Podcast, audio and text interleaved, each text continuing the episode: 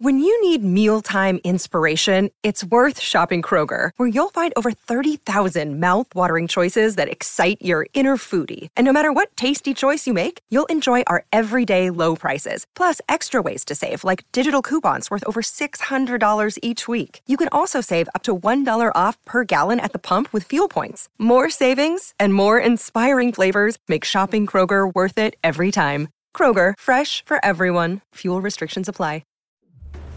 A developing story into NFL Live with some major news out of Buffalo. Stefon Diggs was not on the field for the start of mandatory minicamp today. How concerned are you about that? Oh, very concerned. Internally, we're, we're working on some things as an organization, maybe not communicating the right way. When you say we got a problem, it's even a bigger problem. When it becomes personal, you then have to regain trust. Something is wrong in Buffalo. He's a Buffalo Bill, and um, you know we're, we're going to work it out. Safe to say it was a strange day in Buffalo on Tuesday. Of course, Stefon Diggs at the center of it. We'll dive into the latest here on NFL Live. We've got two quarterbacks with me today. We've got Tim Hasselbeck, we've got Dan Orlovsky, Adam Schefter with us as well. He has the inside scoop on everything. Let's begin in Buffalo. As a day after missing practice at the team's mandatory minicamp, Stefon Diggs was on the field today in Buffalo with his teammates, took part in some individual drills that included some work with quarterback Josh Allen. Head coach Sean McDermott spoke to the media just about an hour ago. Let me be clear. Steph did everything that we that he was asked to do. He was here Monday and executed his physical on time. Steph reported yesterday, Tuesday. We just felt like we all needed a break uh, and some space. I gave Steph permission to get some space. It was not Steph leaving unexcused. He was excused by me. We all want the same thing. We all want to win. I don't totally know what's going on, so I can't answer it, but I'm sure it'll work itself out one way or another. And uh, however it does, we'll all, we'll all know together and we'll answer it there. All right, so Shefty, in some ways the headline was that Stefon Diggs was back on the field today, but is everything okay now in Buffalo? Well, Phil, they met before he went out to practice, and they spoke every single day this week while they were there. And Sean McDermott is saying that things are good. But he has to say that, and they want it to be good, and it is good for now. But the question is, how long does it last? And it may last as long as they're getting Stefon Diggs the football, getting him the football in spots that he wants it, making him feel like he is the incredibly high paid receiver that he deserves to be. There are a lot of things here that they're monitoring. Look, this is like a couple that has had a disagreement. They're trying to sort through it to make sure that moving forward, there are no issues, there are no assurances or guarantees that it won't crop up again. It's certainly there, the potential's there for that. But right now, Diggs is back on the field. He's in the building. He's a part of the team. They can't trade him because it would be a $31 million cap hit that makes him virtually untradeable. So they are stuck with each other, left with no other choice but to sort through it and work it out. Yeah, so Dan, it feels like we still have maybe more questions than answers, but if you're Josh Allen, you've got a seemingly unhappy wide receiver. I'm not, by the way. Just. Uh, but but I wanted to clarify for those that maybe yeah. confuse you guys. which does happen on occasion. but if you were Josh Allen and you had an unhappy wide receiver of this caliber, how would you go about fixing things? Uh, delicately. You, you know, I think there's two things for Josh to focus on. Number one, you have to take accountability if you played any part in maybe his um, discomfort or displeasure with the situation, Stefon Diggs, and I think Josh did that. And you probably have to take some accountability for stuff that maybe isn't your fault, just mm, to make yeah. sure that your receiver hears that a little bit. And then I think probably the most um, focused thing would be the most important thing has to remain the most important thing. That's winning. While also paying a lot of attention to a really important thing. If that makes sense. You know, like the most important thing for Josh is doing everything he can to make sure that he's playing winning football or getting ready to play winning football, but also not ignoring this. Like, this is still a really important thing for Josh Allen and his relationship with Stefon Diggs. The, the likelihood of them winning a lot of games and, and Steph not being a, a pivotal part is, is minimal. So it's still very important, but it cannot become the most important thing for Josh Allen. Yeah, and I think Josh did a good job of, of what you're saying. Yeah. Is like yesterday, Josh talked about. He's like, look, that's my guy. Like, I, I this doesn't work without Stefon Diggs being here and being on board. And I think to your point, Dan, like I think he took some ownership of like, yeah. hey, as, a, as an organization, we could communicate better. Maybe even putting himself into that. So I think Josh Allen did the right thing. I think the thing that is, as we sit here in June, that is probably a little bit concerning if you are the Buffalo Bills is that he, you have a player that you need to get where you want to go. Right. And he's unhappy with something. And so while you might be able to smooth it over and be like, hey, well, whatever the issue is, we're going to get you the ball more. You're going to be more involved. You're going to have more input in terms of how we're using you, whatever it may be. Well, what happens, you know, in January or late December when you get targeted four times and you're you frustrated? lose. Does this all come flying back Yeah. up? That would be the concern I have because now also we know about it. Yeah. Because mm. of what happened yesterday, we know about it now, which means they're all going to get peppered with questions. You know what else is really important is it cannot become Josh Allen versus Stefon Diggs or Josh Allen and Stefon Diggs versus Sean McDermott or Josh Allen and Sean McDermott versus Stefon Diggs. The most important relationship in the building, everyone says, is like the quarterback and the head coach, right? That that's the most important. But the reality is, it's all three of them. You know, like they, they got to make sure that none of this becomes um, us versus that person type of situation. Well, here's what I also would say. We've heard from Sean McDermott saying that things are good, that they've talked through things. We haven't heard that from Stefon Diggs yet. What we've heard from Stefon Diggs in recent days is a bunch of cryptic tweets that we haven't been able to decipher, showing that he's clearly unhappy. Now, again, maybe he feels better about the conversations that took place over the course of the past three days. But these have been issues that have been building for weeks, and we will continue to track this and monitor it to see how it impacts him going forward in Buffalo. The Bills are scheduled for one more day of minicamp tomorrow. Don't think we'll hear from Stefon Diggs, but I guess the possibility does exist. Let's stay in the AFC East as the DeAndre Hopkins visit tour continues. Begins tonight in New England, goes into tomorrow. The Patriots are hosting the five-time All-Pro after his release from the Cardinals right at the end of May. Uh, Chef, we also know that DeAndre Hopkins has visited with the Titans. What does this tell you about the market so far for him?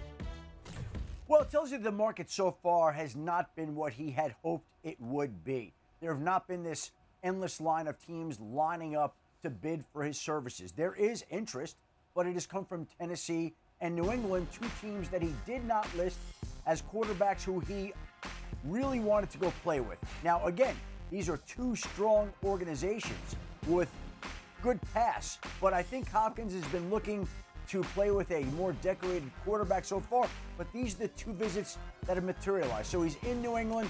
That visit will continue through tomorrow morning. Again, it's been a flat market. It doesn't sound like he's in any rush to rush into a deal. Look, you don't have to sign in the middle of June when you can wait until right before training camp. For all we know, some team suffers an injury, some team loses a receiver. The dynamics change and shift, and there could be more leverage at some point in time for DeAndre Hopkins. So he can listen to Tennessee, he can listen to New- New England, he could see what they're offering, but there's no rush, and he could wait until a, a firmer offer from another team materializes. Doesn't sound like he's in a rush to do anything right now. All right, coach. So, so let's say a signing is not imminent, Tim, but still, let's evaluate what it was, what this would mean for, for Mac Jones specifically, because going into a critical third year, how much would this allow the Patriots to kind of evaluate where he's at? It would be a huge help. Like, think about critical third year. Mac Jones got benched last season for Bailey Zappe. Mm. It was a first round draft pick who got benched for a guy that was never a lock to make the roster last year. So I, I think that we got to understand at how bad last year was. The coordinator situation, I think in terms of evaluating Mac Jones, I think you almost have to throw it away, mm. which is why surrounding him with talent so that you can figure out, all right, is this a guy who's a pillar building block for this organization. And look, I, I don't hate the additions that they've made on offense. Like, look, I, I think Juju Smith Schuster can fill a, a nice role. I, I think that Kendrick Bourne's got a lot of speed. But they're not still. ones. I, no, they're not. And so, and look, I think you can debate whether Hopkins is still a one. But Hopkins with other good pieces and a tight end that's got a unique skill set, Mike Gesicki, then I think all of a sudden, like, yeah, like there shouldn't be excuses of why Mac Jones maybe doesn't play much better, especially with Bill O'Brien back as the offense coordinator. Very clearly, New England can't let him out of the building. Uh, they can't. Both for like their he may get football out of the team way, yeah. and for their quarterback. You aren't a playoff contending football team right now in New England. You're going to have a top seven, eight, nine, ten defense, but your offense isn't explosive enough or powerful enough in the AFC. You get DeAndre Hopkins, you have a chance. I'm not sitting here saying it's a lock, but you have a chance. You don't have one without a player like DeAndre Hopkins. And Mac Jones has no chance to prove that he is your future at quarterback unless you bring him some help. And everybody else's role, to Tim's point, becomes a little bit more what they're accustomed to. Like he comes there and maybe he's not the number one that we put uh, a Justin Jefferson at, but Yeah. he's their number one. So then Juju's their number two. Are there tight ends with both Hunter Henry and Mike Gesicki, they could play that 12 tight end role. Bourne could, Thornton, their second round wide, re- their, excuse me, second year wide receiver, becomes the vertical threat. So if you're New England and you're being honest about your roster and you want to legit be a playoff contender this year, you cannot let DeAndre Hopkins out of your building, both for your football team and your third year quarterback, who, who reminding everybody, was on his third offensive coordinator in three years. They can let him out of the building. And you say that they want to make him the number one wide receiver. If they're going to make him the number one wide receiver, that means they're going to have to pay him more than they paid Juju Smith Schuster, who got a three year, $25 million contract. And I don't know that New England is in position to do that right now when that number would be higher than what other teams have been willing to offer. That doesn't sound like the Patriot way. Yes, they absolutely could use his services. Yes, he would be more talented than any wide receiver they've had. No arguments there. But the dynamics are such that it would throw the situation in a little bit of topsy turvy because right now they're paying Juju at a certain level. I don't know that they can or are willing to go to another level for DeAndre Hopkins. And so it's not as simple as just not letting him out of the building. They can let him out of the building and work on it and continue to revisit and try to sign him. But I think they could afford to let him out of the building and let's see what happens here down the line. Last thing here on uh, DeAndre Hopkins and the Patriots. It should be noted because there's been a lot of sort of wondering what kind of relationship does he have now with current Patriots offensive coordinator Bill O'Brien. This from Dianna Russini this morning, and DeAndre Hopkins is expected to visit with the Patriots later today and tomorrow morning. For those who have raised some concerns about Patriots offensive coordinator Bill, Hop, Bill O'Brien and Hopkins' past relationship in Houston, sources have shared there's no animosity at all. So one potential roadblock are evidently already avoided. We have another major storyline from the AFC East during minicamps this month, Shefty, and that has been Quinnen Williams and his desire for a new Yeah. deal from the Jets. Where do we know there? Look, everybody's about to take off on vacation. The Jets already have canceled their mandatory mini camp for this week. And I'm thinking that one thing that they would love to get done before the week is wrapped up is take this off the table, make sure that one of the top young players in the game is taken care of. And I don't think it would surprise people around the league if this deal got wrapped up at some point this week.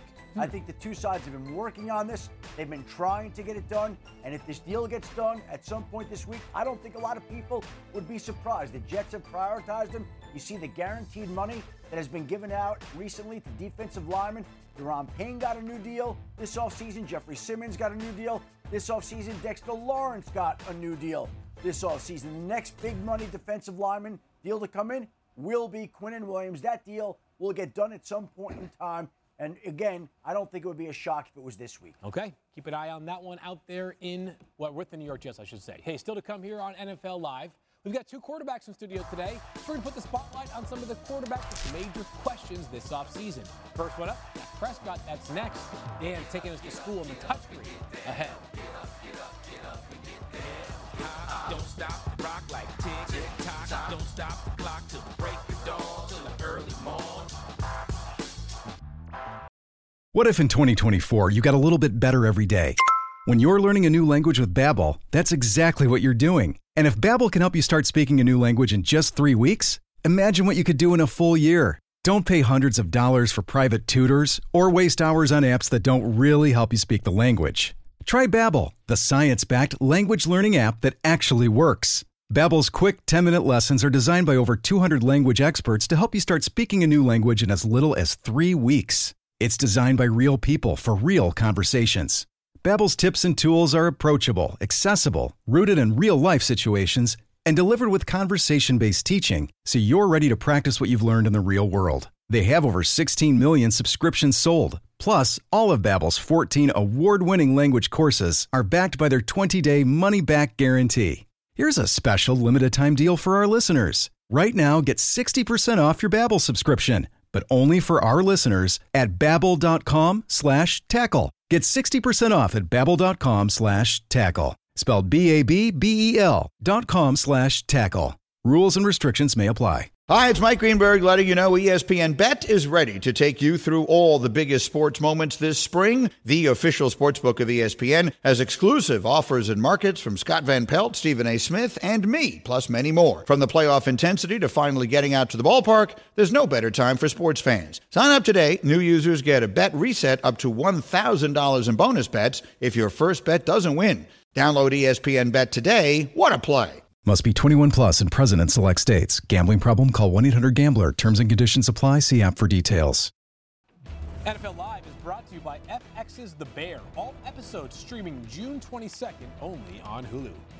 And our next UFC fight night is Saturday from the Apex in Las Vegas with our middleweight main event between third-ranked Marvin Vettori and fourth-ranked Jared Cannonier. Prelims start at 7 Eastern on E ESPN2, followed by the main card at 10 Eastern on ESPN and ESPN Plus. Got a couple of quarterbacks in studio today, so we have to take advantage of those resources. We asked them to give us a few quarterbacks that have some question marks surrounding them heading into the season. We start with Dak Prescott in Dallas. He threw 15 interceptions last year, tied with Davis Mills for the most in the NFL. That's despite the fact that Prescott played only 12 games due to a broken thumb. He also posted the highest interception rate by any quarterback in a season since Jameis Winston and Baker Mayfield back in 2019. His head coach and newly minted play caller Mike McCarthy talked about the plans for Dak this offseason. I love the way we've challenged Dak mentally, and, and, and more more importantly, I love the way he's attacked it. He he has uh, he's really handled these changes and adjustments. You know, the input, the quarterback, and it's just the way I've always done it. It was like in Green Bay and all the way back to New Orleans. They need to own offense. This is our first year of playing the way we want to play, and he's done a, a really good job of taking ownership of that. And then with that, you know, the mental challenges, um, you know, he is he's knocked it out of the park. All right, so Dan, you were the one that pointed us in the direction of Dak, and obviously we're going to work on some of the negatives. What's one positive that Mike McCarthy has to make sure he doesn't lose? I still think Dak is really good in the play action game, and Okay. I still think he's really good when they run some tempo and give him ownership of the line of scrimmage. The flaws, these situational forces that I'm going to force everyone to pay attention to. When they're in their play action game and when they're in their uh, at the line of scrimmage game, it's great. The situational forces were the issue last year. Yep. Pay attention. Third and 10 against the Colts last year. Now, the coverage is going to be this. This safety is going to drop down and call what, play what we call three buzz week. Now, what happens in that, because we have three wide receivers that trips down here, and that single receiver up there, is that single receiver is going to essentially become man-to-man coverage versus Stephon Gilmore. Now, the Cowboys have a very good play to try to attack the coverage that the Colts are going to run. They're going to take CeeDee Lamb and run him through as an alert. Now, Dak Prescott's going to see that drop down safety. He drops down too much, he can throw it over the top. The second part of it is when that CeeDee Lamb route goes through, you want to try to lift that safety dropping down, okay? And then the second part is this.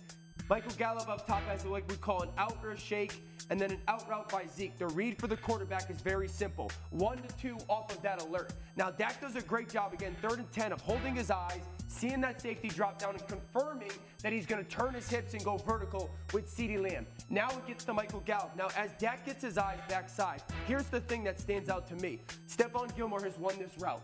Michael Gallup is dead right now. He's right on his hip. He's playing outside leverage. It's third and 10. Ball likely has to go to the back. But you're going to see Dak force the football, easy interception. Now, I want everyone to really pay attention at home to Dak Prescott here. I'm going to slow it down because what you're going to see is Dak sees it.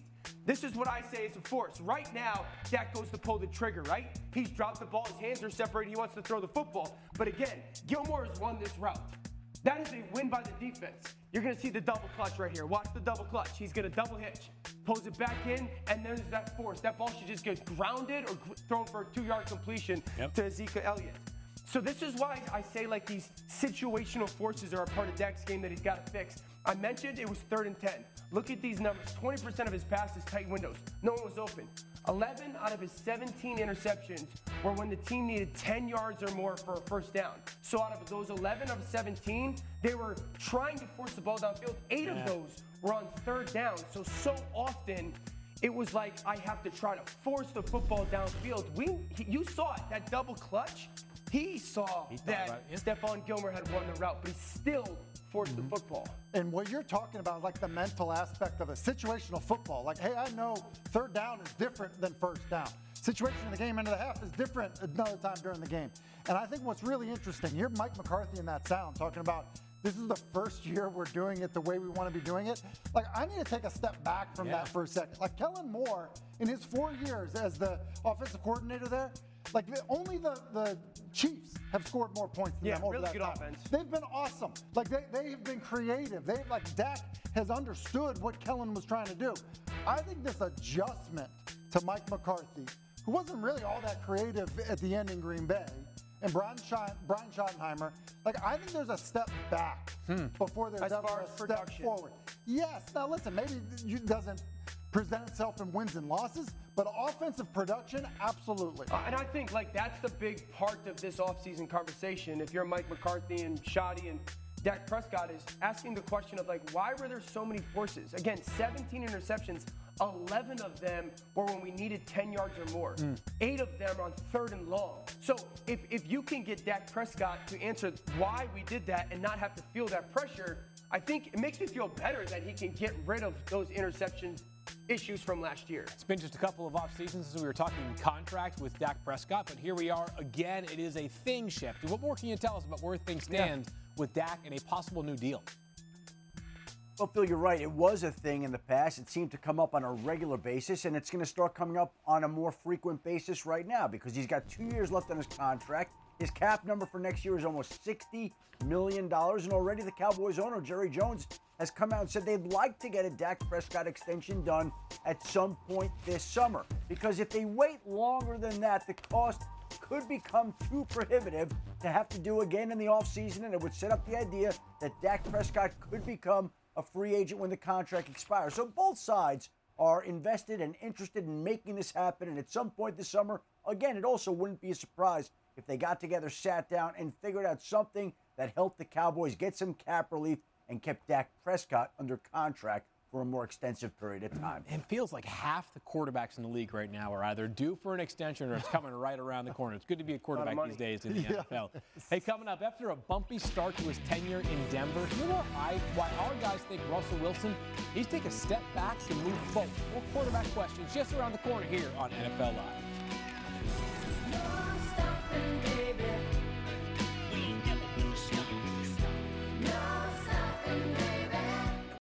This podcast is proud to be supported by Jets Pizza, the number one pick in Detroit style pizza. Why? It's simple. Jets is better. With the thickest, crispiest, cheesiest Detroit style pizza in the country, there's no competition.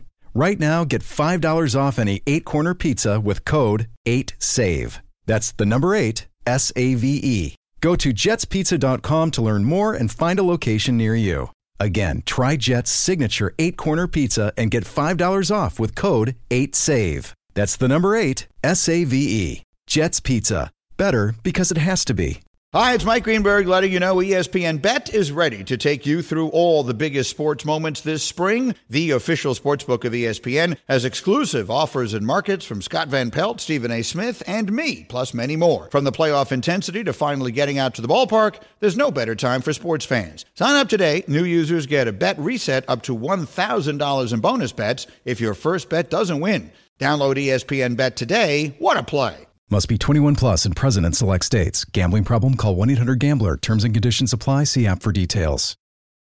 Our Wednesday night doubleheader starts at 7 Eastern with the Yankees and Mets at Citi Field. After that, it's a West Coast primetime game between the White Sox and Dodgers. Both games are on ESPN, ESPN Deportes, and the ESPN app. All right, time now to react to some sound from mini camps today. We start in Baltimore, where Lamar Jackson is ready for year one on the field with OBJ. I think he looked pretty smooth. Uh, crisp routes, um, great hands. As everybody knows, you know he can catch the ball. He looked pretty good out there. The more I'm being here, it helps. Um, it helps both of us out a lot, just so we can just um, keep our chemistry going, keep building on chemistry, because the season's right there. You know, off season pretty much over with. Dano, what intrigues you about this offense? everything, but those three wide receivers, Odell Beckham, Rashod Bateman, and then Zay Flowers, the rookie out of Boston College. I think they're all relatively interchangeable. They can play inside, they can play outside. You can use those guys in motions. You can give them a little bit of freedom. They could be, all be vertical people. I think you can stack them in bunches and two-man stacks. So a lot of them have a bunch of different skill sets that I think makes this offense even more multiple with the different ways that they can be used both inside and outside in all their different assets and strengths. Let's go to Green Bay, where uh, head coach Matt LaFleur was asked how much his offense changes with Jordan Love in place of Aaron Rodgers under center. Is it inaccurate when people say that now they'll run more of your offense because of I always laugh at that. I mean, to be honest with you, I was like, okay, I don't know what that means, but it's always our offense. And it's not about one person in, in this building, it's about all of us, all our players, all our coaches, and how we want to attack. And I would say it's a very fluid process. All right, Tim, you buying the idea of minimal changes in Green Bay? No, I'm not buying it. Here's the deal. Like, yeah, okay, yeah, it's your Green Bay Packer offense. But you could call a run, LaFleur, and if Aaron Rodgers wanted to spit the ball out and throw it to somebody, he had the freedom to do that. There's not going to be the same type of freedom for Jordan Love. I think this offense is going to look a lot like Sean McVay's offense when he first got to the Rams. Remember, Robert Woods always kind of crossing the backfield, misdirection runs, and then play action passing game off of that. I think that's what they want it to look like. I think it's what they were trying to do. I think it's a good fit for Jordan Love. But I think it will look drastically different than it did with Aaron Rodgers under center. Let's get back to our quarterbacks facing big questions this offseason. Tim, you were the one that pointed us in the direction of Russell Wilson. A lot went wrong in Wilson's first season with the Broncos, but it's safe to say that it wasn't all his fault.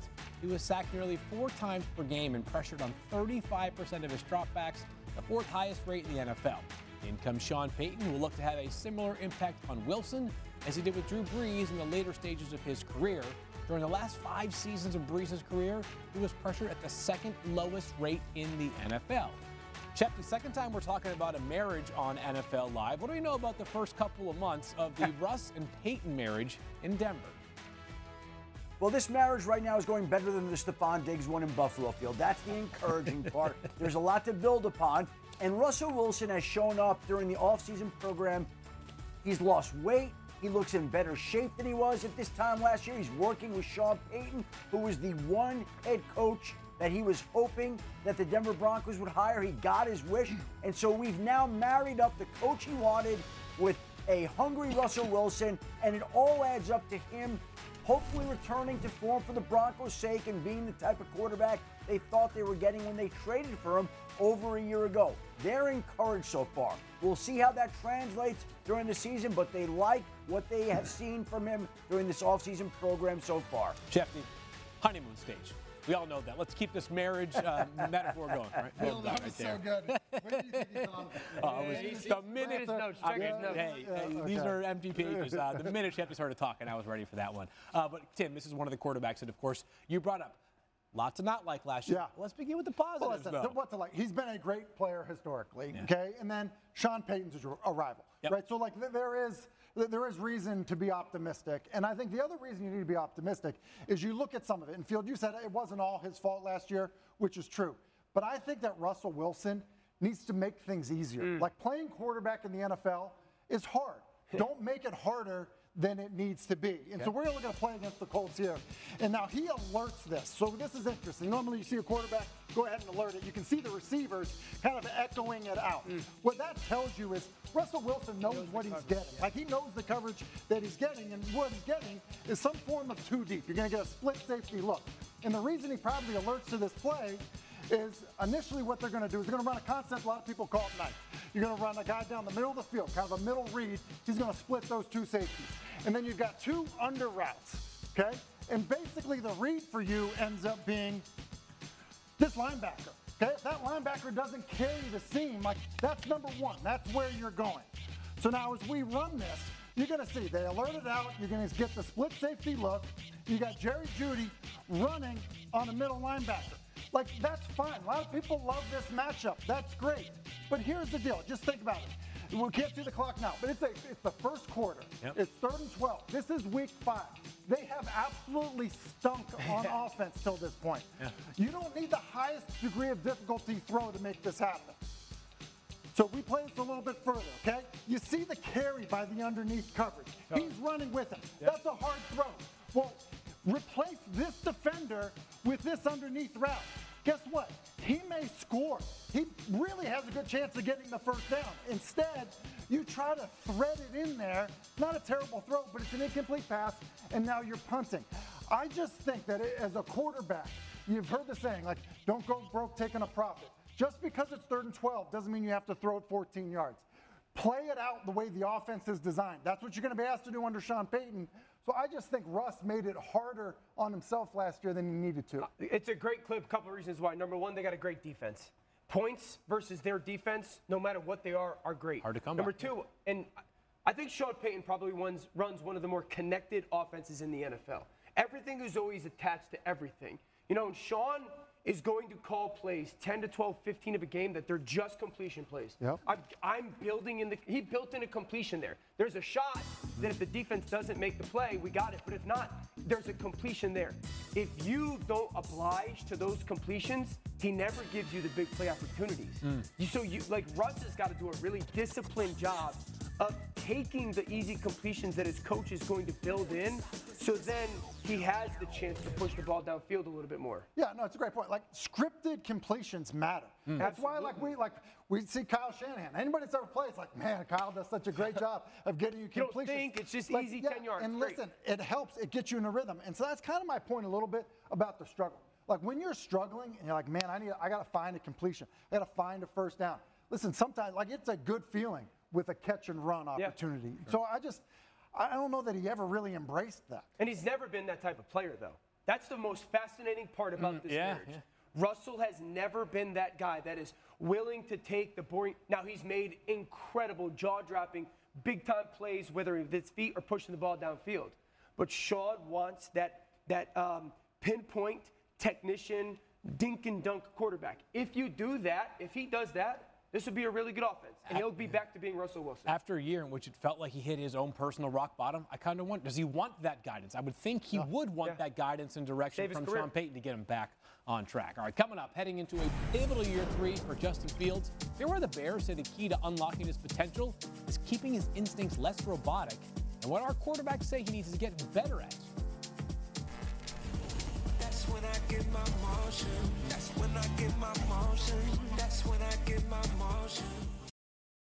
This podcast is proud to be supported by Jets Pizza, the number one pick in Detroit style pizza. Why? It's simple. Jets is better. With the thickest, crispiest, cheesiest Detroit style pizza in the country, there's no competition.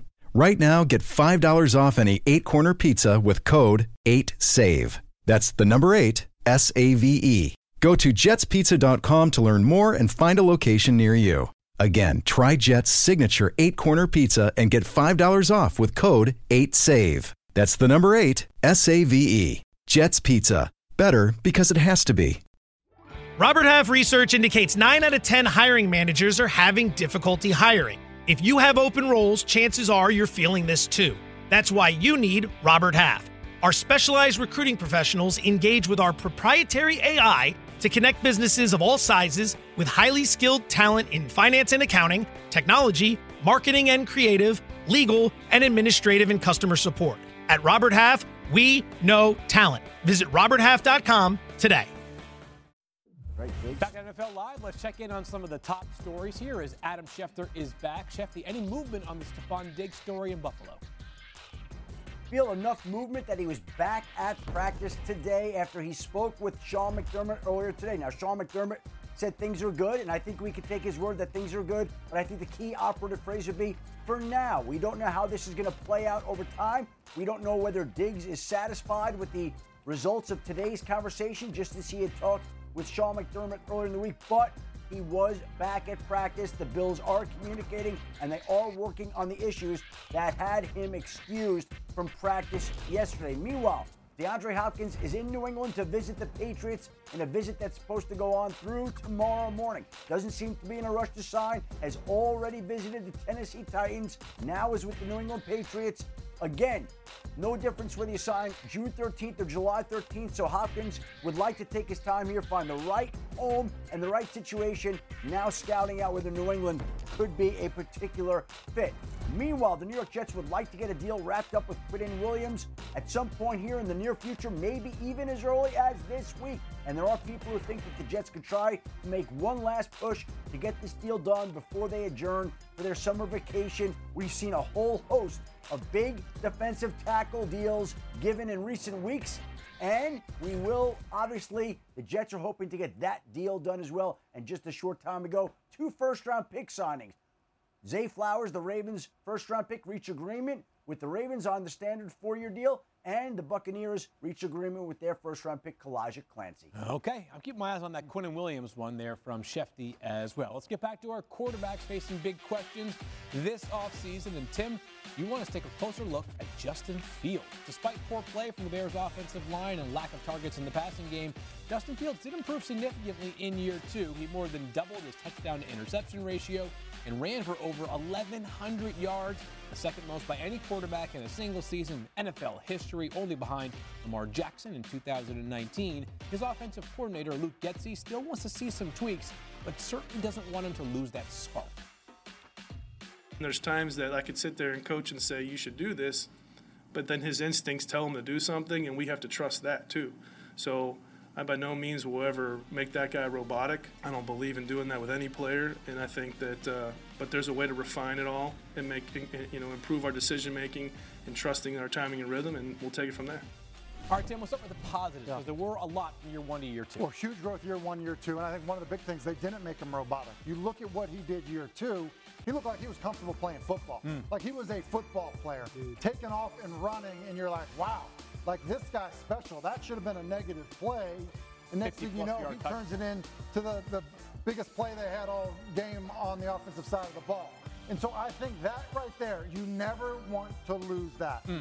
Th- that is one of the things that makes him special. Now, yet you can still coach him up to play inside the design of the offense, and that's important. So you look at the Bears here. They get into what looks like it's first and 10, Yeah. ball's nearly at midfield. You got a wide receiver right here, okay, back here. So basically what that's kind of telling you is like, look, this looks like a run formation. He- he's right next to a tight end that, that's right here, okay? So like everyone is gonna be kind of piled in. Now the route combination that the Bears are gonna end up running is they're gonna run you know, an over route, kind of influence post to cross this safety in the middle of the field's face. And then out here, you can't see him, you got an in cut coming. So now the read for the quarterback in this situation is look, you want to read this safety in the middle of the field. If he favors that, that inside post or that crossing route, then you work outside. Well, as we play this, it's going to be play action. And you're going to see it, it. I don't love the route here with how shallow this over is. You know, it doesn't really uh, grab that safety's attention, but we play it a little bit further. Look, he opens his hips. This safety. safety opens his hips. Sure. Right now, you know if you're Justin Fields, you're, you're coming. You're coming out this direction. You're throwing this in cut that's coming in here to, to Mooney. And when you do that, like right here, go ahead and pull it prior to that. Instead, he holds on the football. This should be a 20-yard game. Instead, on first down, it ends up being a sack. Hold on, I want to go. Like, I want to go back guys, real quick. like, I is think- that, that's bad football. Yeah, yeah, I, I love that, and I, I think you're pointing to Reed. This is where I think Justin and this year matters because I agree with you, Tim. But right now, give me your perspective on this. This is a little bit of a dicey area. Maybe does he trust that that receiver is going to what we do, what we call come friendly back down to the ball and beat that corner? Like, could that be part of the? I don't think that's it. Like I look at that relationship with the safety in the middle of the Yeah, field. and you're saying that that- ball's coming out, and I and I'm and I'm putting it like whether he drifts or not, the free safety's not a problem. Like the, the undercut, like listen, here's the deal. Yeah. You need to trust your guy. hundred percent. That like here, just so people are very clear, when a quarterback throws an interception like that, quarterback's guy, that guy. Yes. Receivers guy, that That guy, sure. Like that's that's the read. The read was the free safety. At that point, he's coming in, throw it to him. But you know what I'm saying? Like- I think maybe if it's a Chase Claypool this year Yeah. or a DJ Moore, Moore, maybe he's a little bit more trusting. I agree, the word is trust.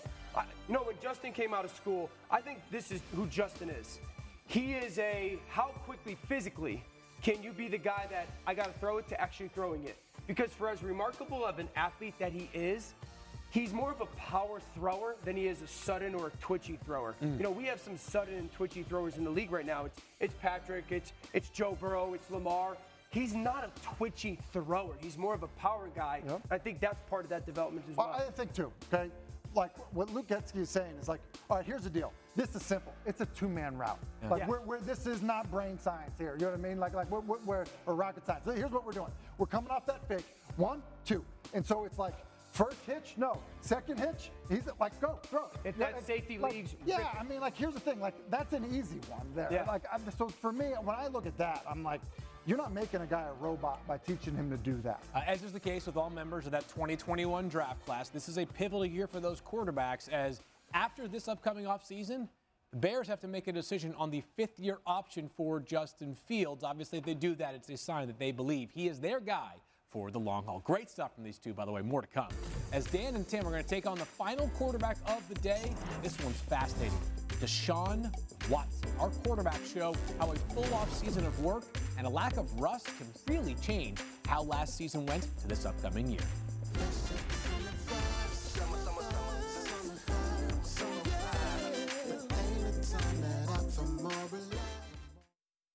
Another day is here, and you're ready for it. What to wear? Check. Breakfast, lunch, and dinner? Check. Planning for what's next and how to save for it? That's where Bank of America can help. For your financial to-dos, Bank of America has experts ready to help get you closer to your goals. Get started at one of our local financial centers or 24-7 in our mobile banking app. Find a location near you at bankofamerica.com slash talk to us. What would you like the power to do? Mobile banking requires downloading the app and is only available for select devices. Message and data rates may apply. Bank of America and a member FDIC. To our quarterbacks facing big questions this upcoming off or this offseason. Dan Orlovsky has some things he wants to see happen with Deshaun Watson and the Cleveland offense this summer. As expected, Watson was rusty when he returned from his suspension in Week 13 of last year, and that rust really never wore off. In his six starts last season, Watson completed just 58.2% of his passes. That was fourth worst in the NFL, ahead of only Zach Wilson, Joe Flacco, and Cooper Rush. At Brown's minicamp last week, Watson spoke about the benefits of having a full off season this year.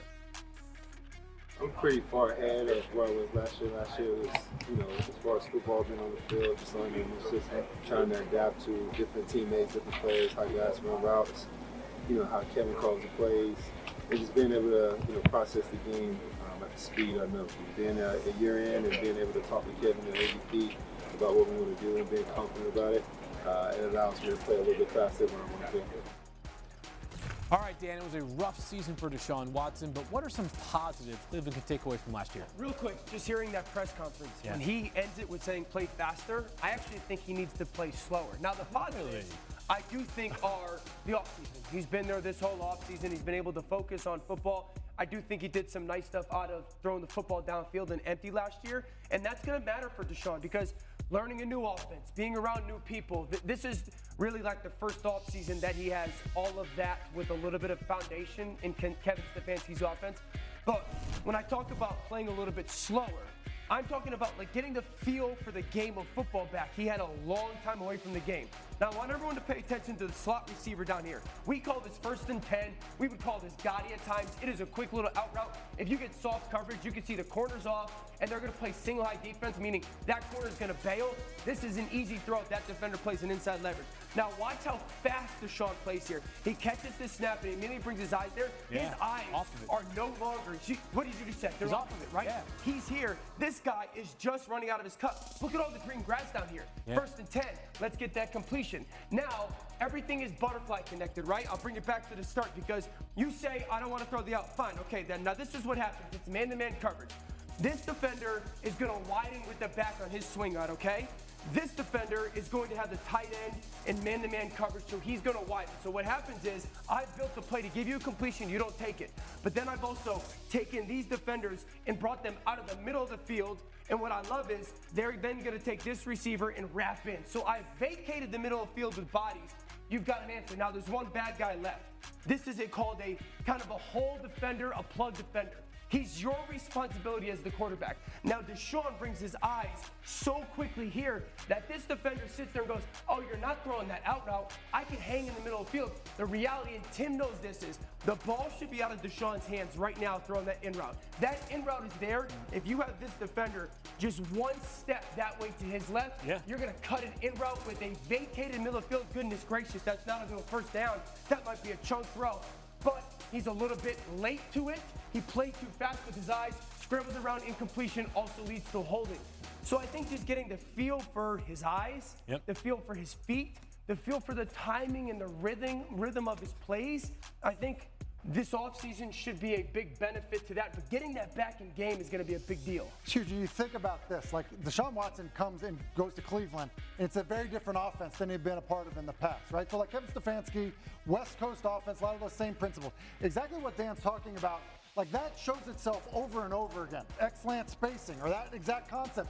Even if you know you're not throwing, which in that example, he should go ahead and throw the out. quick little out the quick little out. But even if you know that that's dead, you're still starting there. Why are you starting there? Because you need it to be, you need to bring the defense there so that the hole later is mm-hmm. exactly where you need to be. And there are concept after concept in offenses like that that show up. That's not like a hey, it's just this play where that's the case. And I think that is layout. That that is time away from the game.